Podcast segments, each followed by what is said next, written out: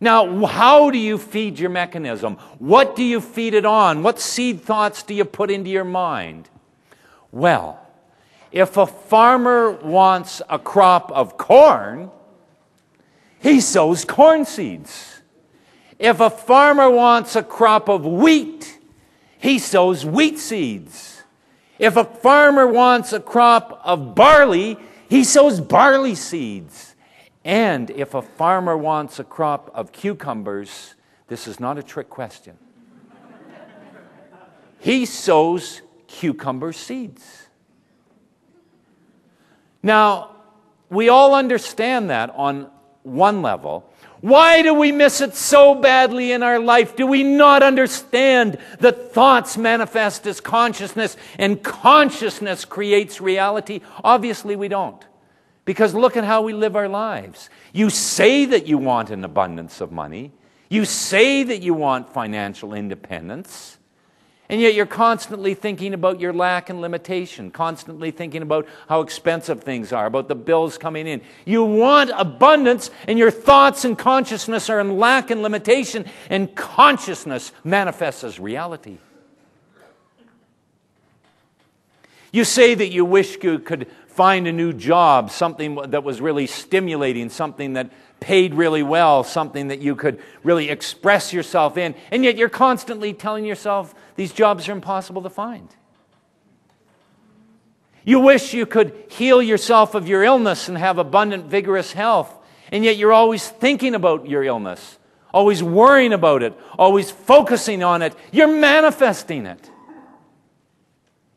You wish that you were a more outgoing person, really bold and confident and spontaneous, and yet you're always putting yourself down, always reminding yourself of your inadequacies and how you don't measure up. You want strength, and yet your consciousness is on weakness, and consciousness manifests as reality. And you might say, uh, okay, I understand the point you're making, John, but uh, let's be realistic. Oh, that word we are really concerned about being realistic. Okay, let me get something very straight at this point of the training, and that is that I am not interested in being realistic. I'm interested in wielding and directing the most powerful forces I have at my disposal. I'm interested in stepping into my life and creating and manifesting the conditions and circumstances that I desire. I'm interested in being a power and a force and an energy and a substance, something to be reckoned with. And I know that any thought that is put into my mind, intended and nourished and cultivated, will produce. I mean, if you want to be successful, when are you going to start thinking successful? After you're successful? Is that when you're going to start? Well, I wish you luck.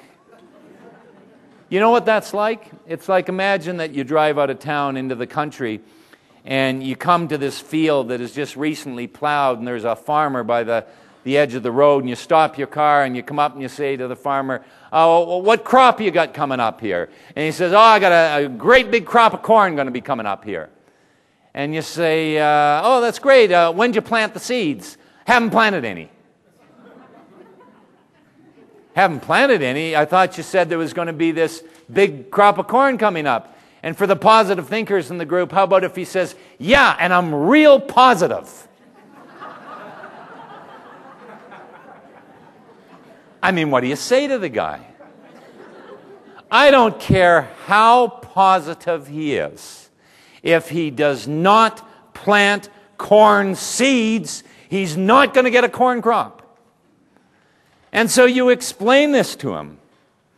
And he goes, Okay, okay, okay, okay, okay, okay, okay. I'll tell you what. All I want to do, all I want to do is I want to see just a tiny little green spear break through the ground, just the tiniest little proof that it's going to happen, and then I'll go out and plant all the, all the seeds you want. well, how ludicrous.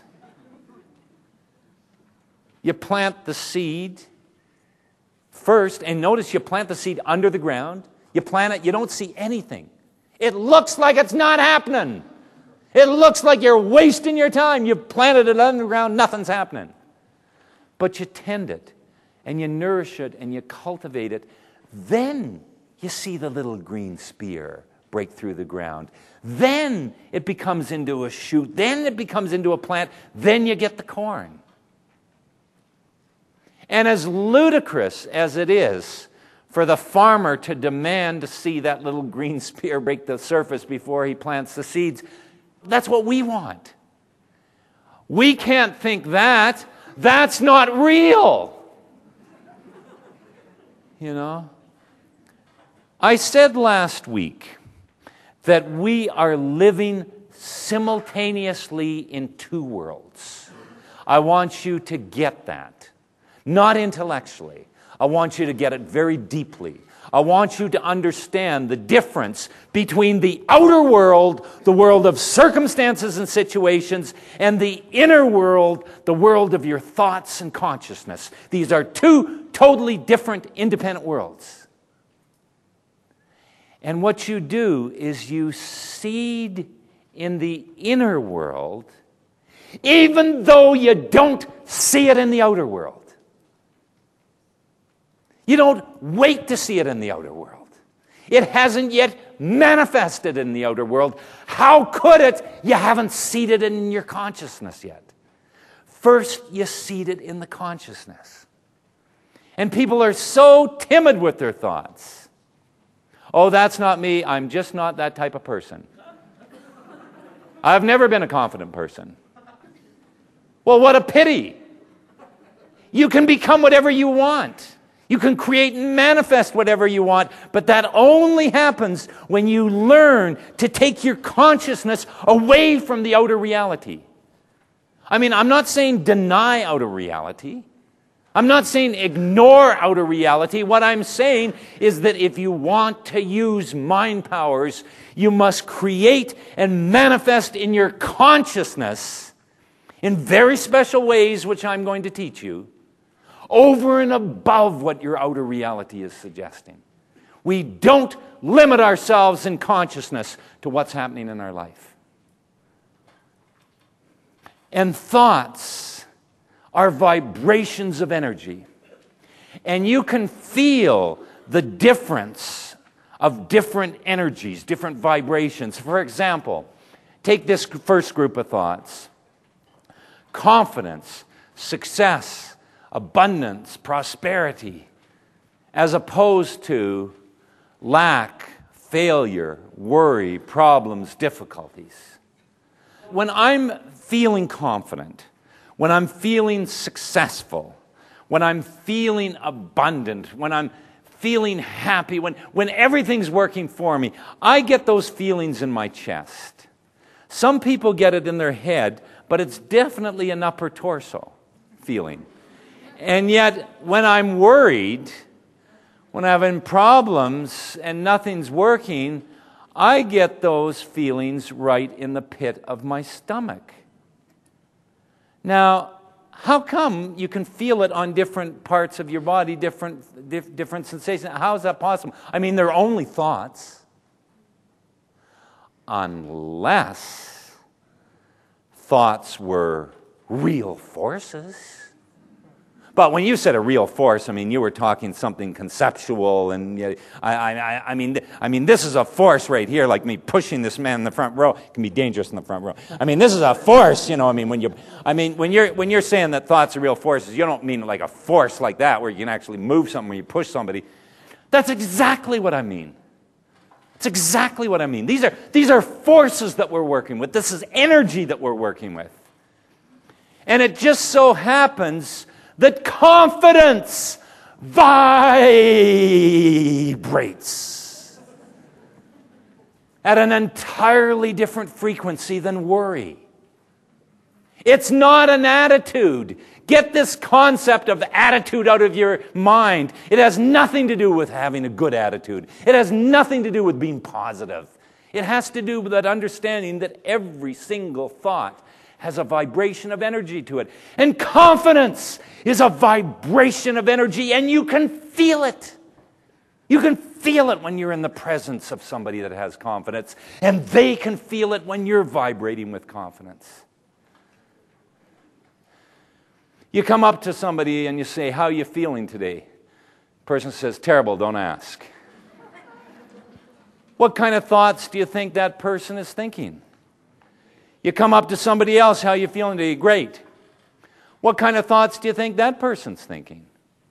You will never ever find a person who's feeling confident, who's feeling successful, while he or she is thinking, negative, defeated thoughts. You'll never ever see it. It can't exist. You'll never ever find a person who's feeling defeated, who's feeling worried, while he or she is thinking confident successful thoughts. It can't happen. So the question you ask yourself is do you want to feel confident? Do you want to feel successful? Do you want to feel dynamic? Do you want to feel outrageous? Well, if a farmer wants a crop of corn, he sows corn seeds. Sow into your consciousness whatever that you want to see manifest in the outer world. And there are two very powerful techniques that I'm going to share with you this evening. And when you understand these techniques and you do them exactly as I explain, you're going to start to manifest and create in your life. Very powerful techniques for seeding into your consciousness. This is the halfway point of lecture number two. Take a short break and play the next CD whenever you're ready.